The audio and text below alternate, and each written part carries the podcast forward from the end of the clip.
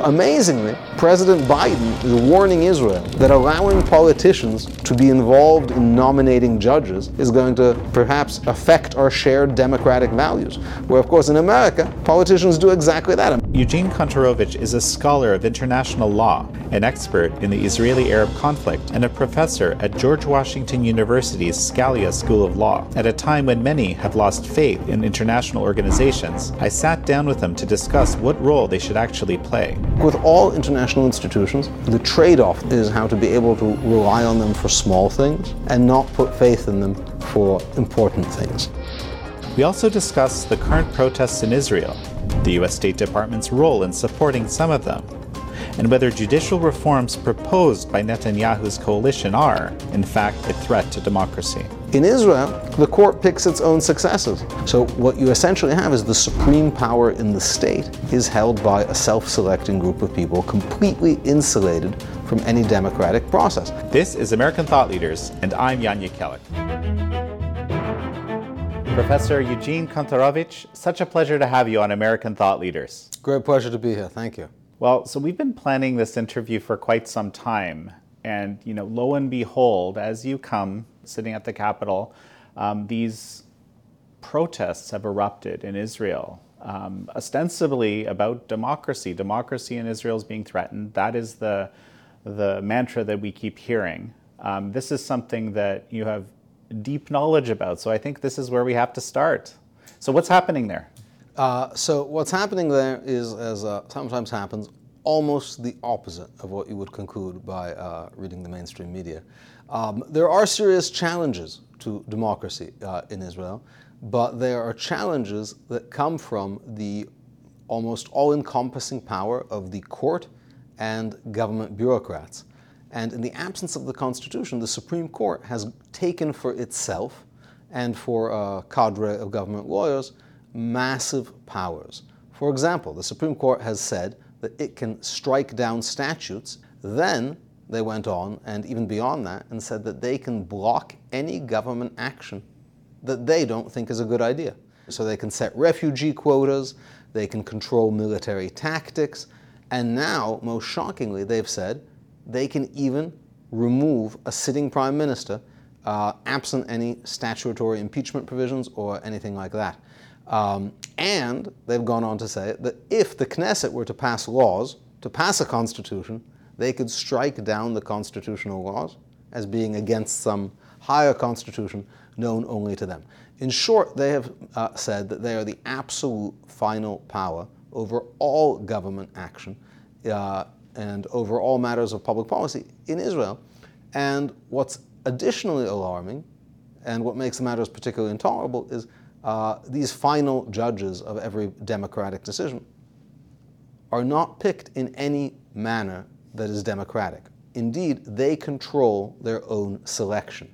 So, unlike in America, the judges are not picked by the prime minister, the president, they're not picked by the legislature, they're picked by a committee that is controlled by judges. And needless to say, um, they are not going to pick people who disagree with them or who think they've wrongly decided any of their cases. They're not going to pick people who believe in judicial restraint. Uh, they're going to pick people who uh, basically are yes men to what they're currently uh, what they're currently saying. So what you essentially have is the supreme power in the state is held by a self-selecting group of people, completely insulated from any democratic process. As a matter of fact, uh, they have also said that the Attorney General, who's not a member of the ca- cabinet, but is a um, really a officer of the Supreme Court, representative of the, uh, of the court in the government, can veto any government action. So if the government wants to um, hire someone, fire someone, or appoint someone to a committee, or take any single action, the Attorney General can prevent it from happening simply by saying, no, I don't think it's a good idea, without any legal rationale. And indeed, the Attorney General has currently said that the Prime Minister of Israel, who was just elected a couple months ago, is incapacitated and is not allowed to be involved in judicial reform because of some legal proceedings against him, uh, even though he was elected with the public being fully aware of these legal proceedings. They said now the Prime Minister of Israel, just elected, is not allowed to deal at all, is not allowed to talk about the single most important issue in the country. Uh, so in America, the president can fire the attorney general. In Israel, the attorney general can fire the president, the prime minister. So that is extraordinary. And what these reforms do is they seek to uh, put some democratic checks on this. That is to say, the system of checks and balances is very important. And in Israel, there are, there's currently one power with no checks on it the court. And this is uh, the current proposal is to put a modest check, not take away the powers of the court, allow it to continue to uh, review laws, certainly allow it to defend minority rights, but not to allow it to pick its own successors, but rather have rotating governments, right wing, left wing, as the people elect them, have a primary role in appointing judges to the court so that it does not function as a kind of Politburo selecting its own members and selecting its own successors. This seems like a pretty serious issue, what you've just outlined, right? So, why is it that all of a sudden now this has come to the fore? One reason is that the, is that the court's power grabs have only increased in, with time. And if they had simply satisfied themselves with saying we can strike down laws as being unconstitutional if they violate minor- minority rights, even though there's not a legal basis for that, nobody would have minded. But in recent years, they've made some fairly extravagant extensions to their self proclaimed power, uh, including they've claimed to be able to remove the prime minister, uh, and they've claimed to be able to strike down amendments to the laws they previously said were constitutional. So they have now said that they can decide not only what the Constitution means, but what goes in it, uh, which is a fairly shocking aggrandizement of power. Um, and these efforts have been many years in the making. So um, politicians have complained about the court's overreaching power for many, many uh, years. Uh, and uh, indeed have been trying to do, about, do things about it for a long time. Uh, but what they found is if you try to fix on a small level, it gets blocked. So the approach this government chose is to try to fix on a broad level. Another reason that it's right now is because Israel has had, a, you know, it couldn't really happen in the past six years because Israel has had five elections in six years, all of them caused by the Supreme Court, in fact, because the Supreme Court struck down a very important uh, legislative compromise between the religious and secular factions about um, army service. And in the absence of that compromise, there was just a cycle of uh, elections. And the Supreme Court also invented a rule that when you have a lame duck government, a government that doesn't have a majority support, it cannot take important actions. So the court, in fact, has been the government for much of the past uh, six years, and the government has been incapacitated uh, from dealing with major questions, which uh, judicial reform certainly would uh, would be. So basically, uh, the court has been resisting any kind of reform till now. Now, finally, there's a significant stable majority uh, in favor of reform in the parliament. The court has been basically, let's say, predictably uh, left wing in its rulings. Not always left wing, but you know, for sure, primarily favoring the left. So those you know politically allied with the left say, why should we allow these reforms? We have power now. Why change it? you know, yes, under the reforms, all parties would be able to appoint um, judges to the court. Uh, you know, the left would appoint when they get elected, the right would appoint when they get elected. But currently, the left thinks under the current system, when we're in power, there's left wing judges appointed to the court. And when the right's in power, there's left wing judges appointed to the court. Why should we change that? That's great. Heads I win, tails you lose. It's fascinating to hear about this okay, um, from a very different perspective. This is actually very different than def- than what the mantras that we're hearing, certainly in the legacy media. I'm can't help but think, you know, this is yet another example of this. I think of it like a propaganda information war miasma, you know, that almost any issue of significance becomes mired in, right? The thing that I find very interesting is there are actually recent revelations that there's even some U.S. funding of some of these opposition protests. And right. you, can you clarify that? So the protests are extremely well funded and extremely well organized, and uh, you know there is a question where they get the money from. Um, I think it's completely legitimate for people to uh, protest uh, wherever they get the uh, money from. It has turned out that some of the groups uh, who are organizing these protests have received funding from the State Department in recent years. Now, those revelations have only shown a small amount of funding to those groups, but that's direct funding from the State Department, which raises the question of whether they've received also indirect funding through other groups um, that would be uh, sort of easier to conceal. Uh, from the State Department. But I think much more important than the funding is the fact that the United States is giving political support for the um, efforts to crush democracy in Israel. And by crush democracy in Israel, I mean insulate the Supreme Court as a permanent, aristocratic, democratically unchangeable body. You know, one reason America has managed to have a reasonably healthy uh, civil culture over the decades is let's say the Supreme Court makes a big mistake. Supreme Court judges are independent, they have life tenure, so they, uh, they often they can make mistakes. So let's say they make a mistake. They don't have to lose faith in their country or give up because they think, ah, we can elect politicians who are eventually going to appoint judges who have uh, judicial philosophy consistent with our values, and over time we can change this result. We can't disobey the opinion of the court; it has the force of law, but it's not a, it's not from Sinai. It's not like uh, biblical. Um, it's not dogma. In Israel, the court picks its own successors, so it makes a bad decision it doesn't, it's not going to correct it. It's not going to change it. And the people have really no hope. Uh, um, the people can elect a prime minister, and the attorney general can say he's not allowed to be prime minister absent any statutory uh, authority. So amazingly, President Biden is warning Israel that allowing politicians to be involved in nominating judges is going to perhaps affect our shared democratic values. Where, of course, in America, Politicians do exactly that. American Supreme Court um, judges are not picked by the Supreme Court judges. Imagine if we had a rule that said the majority of the court or the chief judge uh, could uh, uh, veto uh, Biden nominees. That's how it works in Israel. President Biden, amazingly, unhappy with some decisions of the court, threatened to pack the court, which would make it eff- effectively a tool of his own policy, you know, to increase the number of judges so he could make vast number of new appointments and immediately change all the decisions of the Supreme Court. And the same President Biden administration, who uh, was just uh, recently threatening to pack the court, is now objecting to the Israeli government seeking to appoint just two judges to the Supreme Court in its term, which is what these proposals uh, would entail.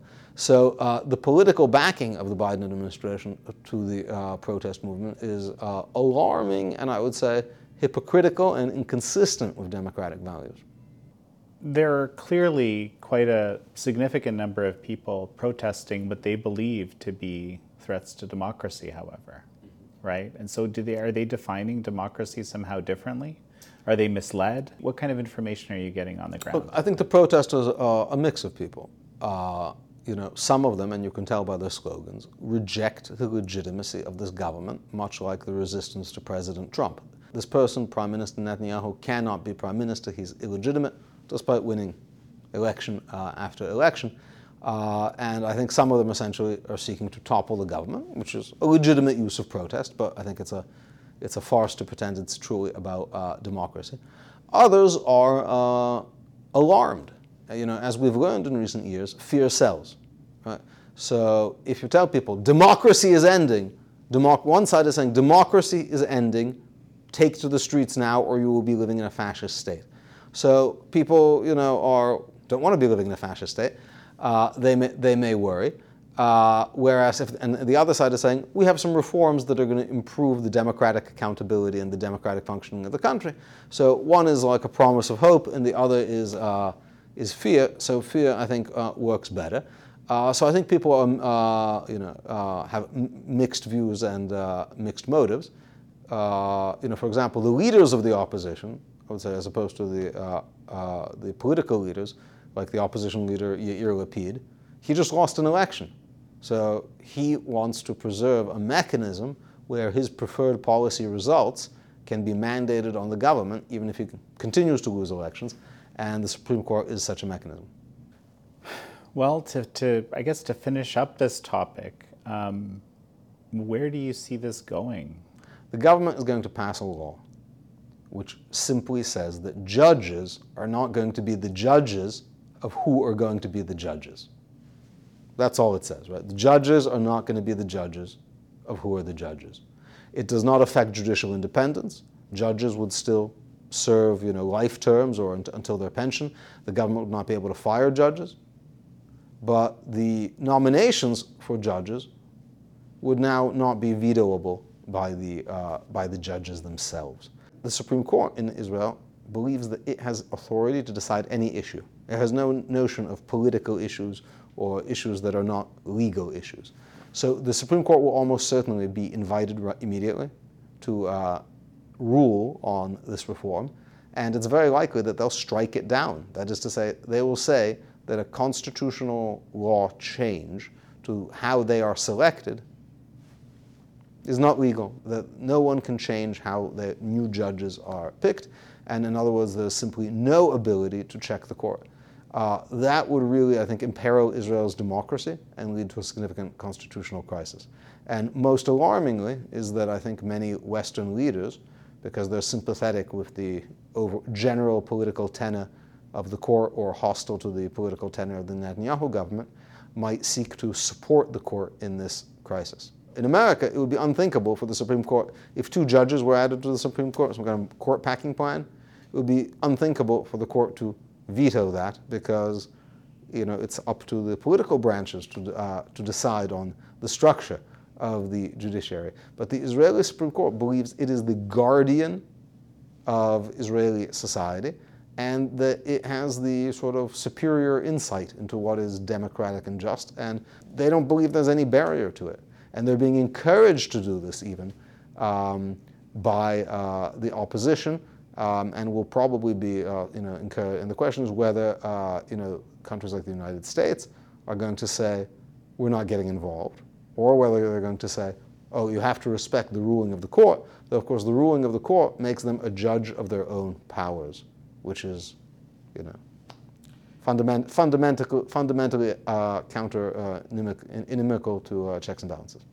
You've said we've seen quite a bit of dysfunction over the last five, six years in Israeli politics. This has had significant implications, not just for Israel, but beyond. What you're describing is very likely greater dysfunction and growing dysfunction with no clear solution. Um, I think hopefully the Supreme Court will understand that uh, deciding that they get to be the judges of who are going to be the judges of how you pick the judges uh, is completely, it would, undermine their legitimacy uh, fundamentally, and that they would not do that. Um, but in fact, I see, you know, there, there is a real struggle, and I think it's part of a broader struggle in the West over definitions of democracy. Uh, there's definitions of democracy that essentially mean uh, rules by uh, supposedly enlightened elites, uh, as opposed to democracy in the sense of people voting for things. Uh, and you know, this is really a clash between notions of popular democracy and expertise and enlightened rule, and is you know maybe similar to other things we've seen uh, um, in recent years, including, for example, the, the COVID issue, which was in many ways a, a controversy between uh, you know uh, popular will and uh, bureaucratic mandate. Well, so in this vein, this is exactly what I was what I was thinking about as you're speaking here. You know, if there's ever been, I don't know if there's ever been a greater test of, you know, whether expertise in fact is a good way to govern. We, we may want to look at in the future. So at least that's what I'm co- COVID lockdown. Yeah, yeah, I'm talking about COVID lock, all whole, all sorts of COVID-related policy, right?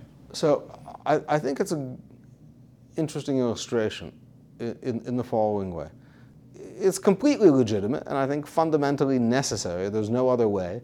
If you have some kind of medical question about the how to treat or deal with a virus, the people you will consult with will be uh, doctors, epidemiologists, and sometimes maybe they'll all get it wrong, but it's hard to think of a, of a better system. But that's about actual narrow medical questions. Uh, when you talk about public policy decisions, Right? Those are combinations of some medical judgment, how dangerous is this virus, how transmissible is this, with other kinds of values. Right? And those values are political values. And you know, uh, they, you know, for example, it's not unrelated to the Supreme Court issue because in Israel, the court thinks that you know questions of like how many judges should there be, how many refugees should we take, what should be the, the map of the de facto border are all purely legal questions, whereas they're mixtures of law and mostly policy. They're in fact political questions. So uh, you know the question of should we have a lockdown, even assuming a certain level of dangerousness of the virus, is, is a policy question because it weighs one thing, medical facts to the, you know, to the extent we can determine them, with against something completely different, which is values, the value of liberty. So uh, no epidemiologist is actually an expert in the value of liberty or can claim to be an expert in the harm caused to you know, people by not being able to work, go to school, uh, and so forth. Well, there, there, there's two other issues that just strike me. Like the first one is, you know, just like one group of experts that happened to have the megaphone, another group of experts who had very, very different, and turns out uh, scientifically much more valid perspectives. so this there, there's there's that issue, right? And then okay, jump in. Yeah. So it, it, we see, I think, quite clearly the experts that had the megaphone were the government experts, the experts who were in the government bureaucracy led by uh, uh, town and coordinated by the National Institutes of Health. Um, but I think another lesson that we see here is that experts are not always disinterested simply by virtue of being experts. They can have agendas, right? And having a PhD does not make you free of politics, free of personal self-interest. Um, you know, and they were things they were trying to achieve. Uh, some self-interested, some out of ideas of how to control a population and uh, what you need to tell people to get them behave a, a certain way. Uh, I think it was quite clear that the notion of, you know, not telling people exactly what, the, the, what you see as the full truth to ensure a proper outcome uh, was legitimated, which, which, is a kind of paternalistic view that we can tell people things that may not be exactly right because it's actually better for them uh, in, uh, in the long run. And uh, you know, I think the, legitim- the delegitimization of dissenting views and the, uh, the centralization of a kind of official science, which you know, came to be known as the science. Um, so uh, it's clear, that, and it's clear that what you know, the government experts were wrong or purposefully misleading. Again, this is not a fun, this is not a fundamental indictment of expertise. We need expertise because we need to know things about things that we cannot establish uh, ourselves.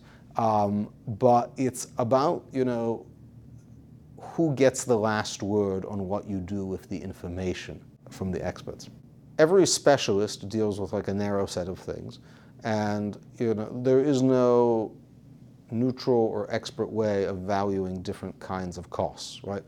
That is to say, there is no expert who can tell you we have on one hand we want to protect old people, on the other hand there's going to be emotional harm to lots of you know teenagers. There's no formula for that, right? It's a policy preference choice, which is why that's where expertise stops when you're weighing those kind of two uh, intangibles. Um, it seems quite clear that they did not, you know, significantly consider or weigh emotional harm to uh, to children or uh, really to anyone. Um, so, as a as a kind of model of cost-benefit regulation, uh, it was uh, not particularly expertly conducted. But you wouldn't expect them to do this, right? That's not their job. But that's a reason, right, why the politicians need to be the bosses of the experts, not vice versa, because it's impossible. There, there is no objective or neutral way to integrate multiple different kinds of values. Well, so let's talk about this whole COVID picture. And you know, this is something you've you've written a bit about, um, uh, especially when it comes to communist China's co-option of the international system. You know, you're an expert in international law. The Arab-Israeli conflict has been your focus, but you've also looked at how what happens in these interna- multilateral international organizations like the UN and of course by extension the WHO. There's a huge amount of skepticism about the value of these multilateral organizations right now because again they push policy which turned out to be quite bad, or some of which appeared to be kind of at the, be- at the behest of the Chinese Communist Party in the case of the WHO early on in the pandemic, for example. are these international organizations actually doing their job, and is it even possible for them to do it in the in this type of a uh, context? Okay. So I think it's very easy to um, overstate the harms caused by the World Health Organization, but it is almost impossible to understate the benefits. Right? That is to say, uh, most international bureaucracies, like the WHO, are nothing burgers. Right? That is to say, they create uh, appearance or aura of authoritatively being the central international forum for dealing with something. The United Nations is another, um, another example. But uh, they're really just bureaucracies that are incapable of dealing with uh, significant issues that run into or contra the issue, the interests of um, nation states. Uh, so because they're incapable, it doesn't mean they're going to cause harm, but they will certainly not do benefit. And if one was relying on them to, to help, that would be a false reliance. To the extent that one has a hope that now that you have this World Health Organization, that they're going to monitor China, that they're going to uh, force China to report somehow, uh, that they're going to get to the bottom of this, that, that I think is an unrealistic hope from, from the get go uh, which, which does question the value of these institutions. So, and I think in, a lot of international institutions function reasonably well when you have sort of low stakes, constant things. So if we're talking about like uh, reporting on scarlet fever on an ongoing basis, World Health Organization, I don't know if it's the cheapest way, uh, bureaucratic way to do it. Okay. But when you get to things that significantly affect the interests of nation states, they're funded by these states they very heavily by China. They depend on these states for their cooperation, and uh, they're not going to. Have, we see that you know they're not going to have a showdown with the nation states who they depend on for sort of ongoing bureaucratic functioning. Um, that's going to hurt their uh, their institution. Uh, so you know the, the, real failing, I think, of the World Health Organization was failing to confront uh, the Communist Party uh, and uh, sort of engaging with them as if they were uh, well-intentioned. You know, we're, we're, all looking just to get to the bottom of this. The World Health Organization can only know about China one way, right? Whatever the Communist Party chooses to tell them. So anyone who's going to rely on the World Health Organization's rubber stamp is looking for a rubber stamp to rely on or is themselves not exercising due diligence. One of the disappointing things that came out of the early days of COVID is I would have thought that like American intelligence apparatus would have some kind of effective way of uh, figuring out if some dangerous epidemic is spreading somewhere, but uh, apparently there was reliance on the World Health Organization. The problem is states relying on it, right? If you, you don't have to, you don't have to rely on it. You know, basically you're saying like, why have these institutions at all? It's, it's performative. You can have them for low stakes things. It's a lot of money. A lot uh, of money on something the money's that... The, just to say, the money is, is, is, the least of the problems uh, compared to the harm that could be caused if you actually rely on them in these high, for, for resolutions to high stakes things. Um, international organizations are, in fact, they're, they're bureaucratic and they're expensive ways of uh, solving anything. And I think with all international institutions, the, the trade off, the lesson is how to be able to rely on them for small things, small routine things, and not put faith in them for important things. So, for example, you can have the International Atomic Energy inspections, right? So they're probably useful for double checking that you know Britain or France has the nuclear weapons stowed correctly. But for monitoring Iran's uh, nuclear program, high stakes, non-cooperative country, it would be just folly to rely upon them. Their main function is to create a veneer of legitimacy for people, for governments that don't deserve it, for example. So and that's certainly true of United Nations human rights institutions, uh, which uh, you know, are heavily populated uh, by countries with horrible human rights records, uh, like the PRC. And for them, uh, it lets them sort of participate in human rights fora and be treated you know, warmly and receptively, potentially use those images back home. Look, here we are you know, voting on a resolution against Israel at the Human, right, at, at, the Human Rights Council. This, this does explain part of the strong anti-Israel bias at the UN. You have all these dictatorships get together. They have to vote against someone. Who can they all sort of agree as the lowest common denominator? Israel, uh, and it serves as an expiatory sort of distraction, uh, uh, distraction function. The United Nations, you know, they can, you know, do treaties about mail or international aviation, which, which serve technical, useful, coordinating functions. But on fundamental things that touch upon national sovereignty, uh, it would be, it, it's, uh, it's a false hope. If you simply ignore them and don't take them seriously, then the harm comes from the credulity of those who look to these uh, kinds of institutions for fundamental solutions to problems caused by bad state action. And only other countries can solve that. To stand up to the, uh, to the CCP, you need power. Most countries wouldn't do it. So the, you know, the question isn't that the, the World Health Organization didn't call out the CCP, nor did the United States, right? nor, nor did England. Uh, and that's the fundamental question because you know, the international bureaucracies are unaccountable because they don't have a constituency, they don't have citizens. Countries are accountable to their citizens, so we can't hope for more from international bureaucracy. We can hope for more from Western democracies. I think you have a point because you know you could argue the U.S. just copied by what the CCP said was the correct response was this, you know, kind of drac- draconian response which it instituted. And there's there's a lot of debate about how much of it was propaganda, how much of it was real. We we certainly saw there was very significant death through all sorts of proxy measures in China early on. I'm still trying to figure out what that was because it didn't seem to be from what the virus that actually came out to the West, right? There was a panic, and uh, I've studied, uh, I've studied um, the history of pandemic response uh, in the United States. And what's extraordinary is that the measures the United States adopted during COVID were not measures that had ever been implemented in any pandemic, including the 1918 uh, Spanish flu, which was significantly more severe uh, in its consequences.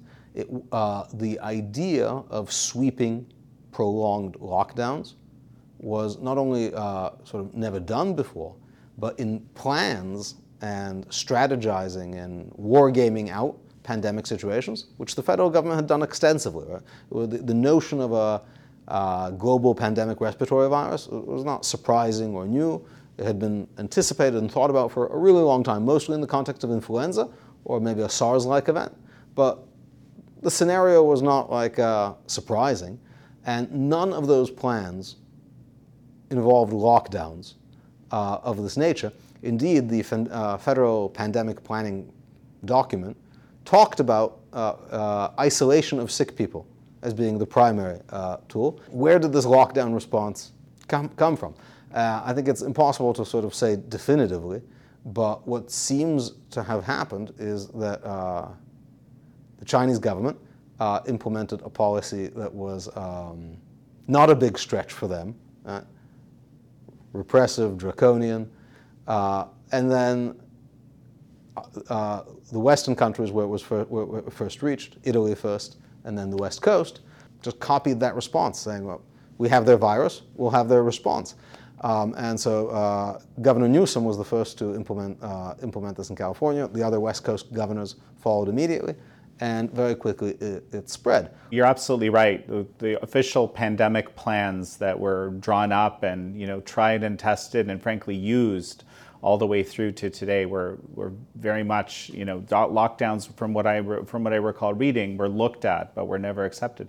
On the other hand, there's this national security led uh, type wargaming responses which had some similar similar measures that may have also contributed so especially with these, you know, this new pandemic treaty that uh, the WHO is working on, and also these new international health regulations, which many countries are subscribing to, you know, definitely are giving more powers, ostensibly more powers to international bodies. So I want to, talk, you know, you're you're an expert on international law in general. I'm not going to ask about these specific documents, and you know, you've also been looking at how international law has been co-opted, you know, for example, in dealing with Israel. I know this has been a big focus for you.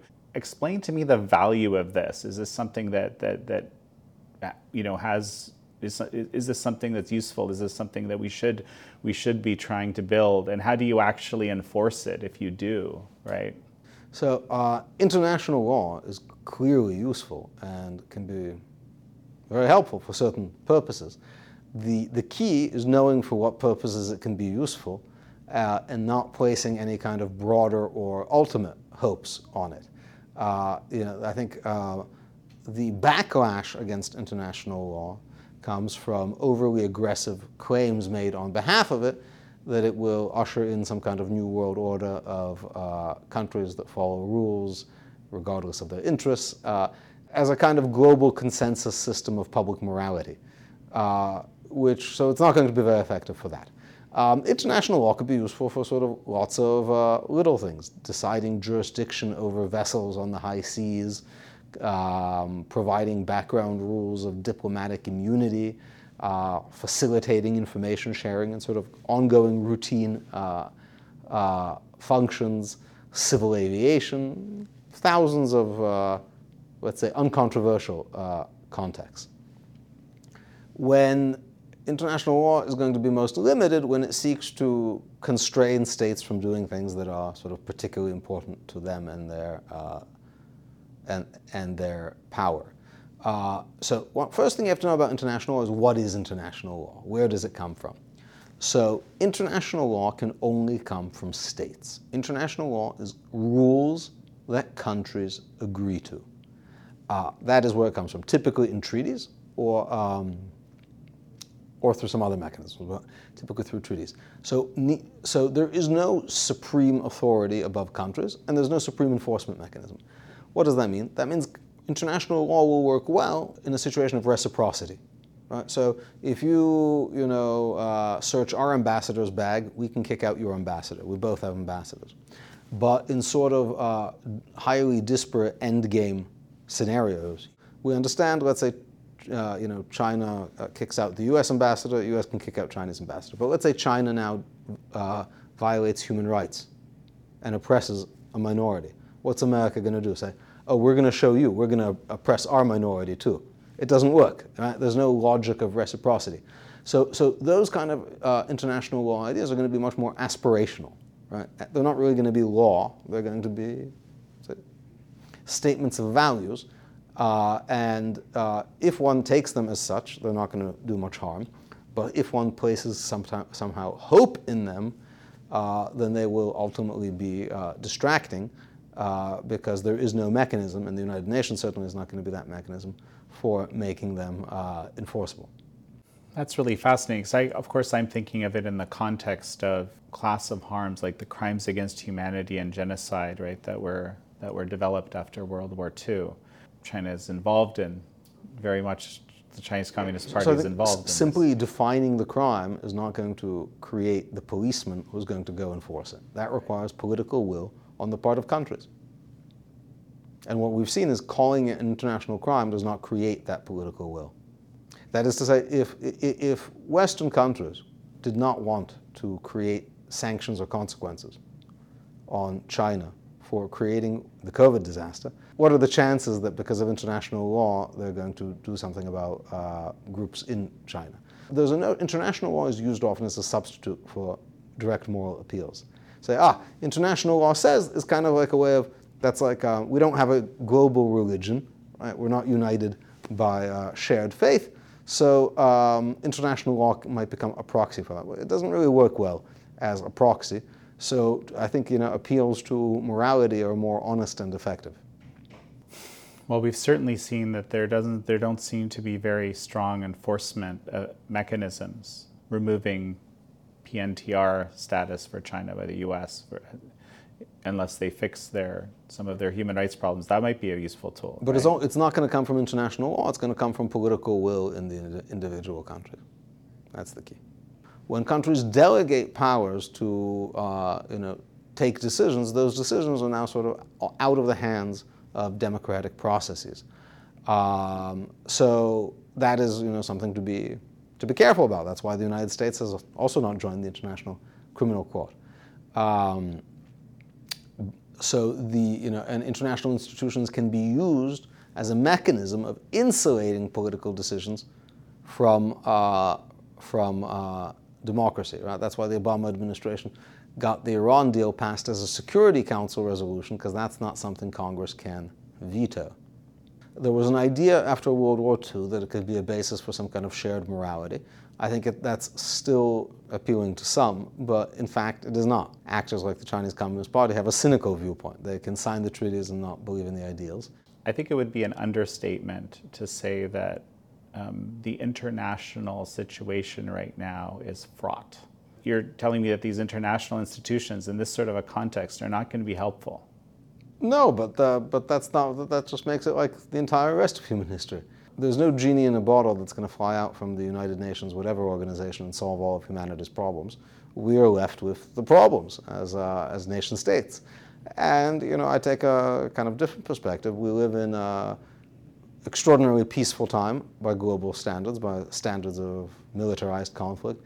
We live in an extraordinarily prosperous time and I think what you know much of the Western world at least is struggling with is more the question of what are its values now that the normal problems of you know getting food and uh, avoiding being conquered uh, have been taken care of. Right? So the, the, these are advanced problems at least. I was told recently by a high-level government official that we might end up you know voting ourselves into a situation like Venezuela with the Chinese Communist Party, with its you know disregard for frankly basic humanity, waiting in the shadows to assume the mantle of a global power broker and decision maker. I agree that the United States does not seem uh, sufficiently prepared or interested in the global challenge uh, posed by uh, Chinese communist expansion. I think that's been seen from a long time already in the South Pacific Sea, which is an area I know well because it poses lots of international law issues. Uh, China has made some extraordinarily broad uh, territorial claims against ba basically most of its neighbors, uh, and under the premise of this has created these military base islands, uh, which the United States has not been particularly very effective at challenging, but now projects their power deep into, uh, into the Pacific. Um, and uh, at this point, it just seems they're more interested in winning. That doesn't look good to me. Oh, that we just have to get it, but the, the United States is capable. It's just it's a matter of interest. So, uh, any final thoughts as we finish? Um, uh, yeah, on the whole, uh, despite the you know all we do is talk about here uh, about problems. I think uh, all surmountable problems and more problems of um, knowing what we want than being able to get it. Well, Professor Eugene Kontorovich, such a pleasure to have you on the show. Thank you so much. Great pleasure to be here. Thank you all for joining Professor Eugene Kontorovich and me on this episode of American Thought Leaders. I'm your host, Jan Jekielek.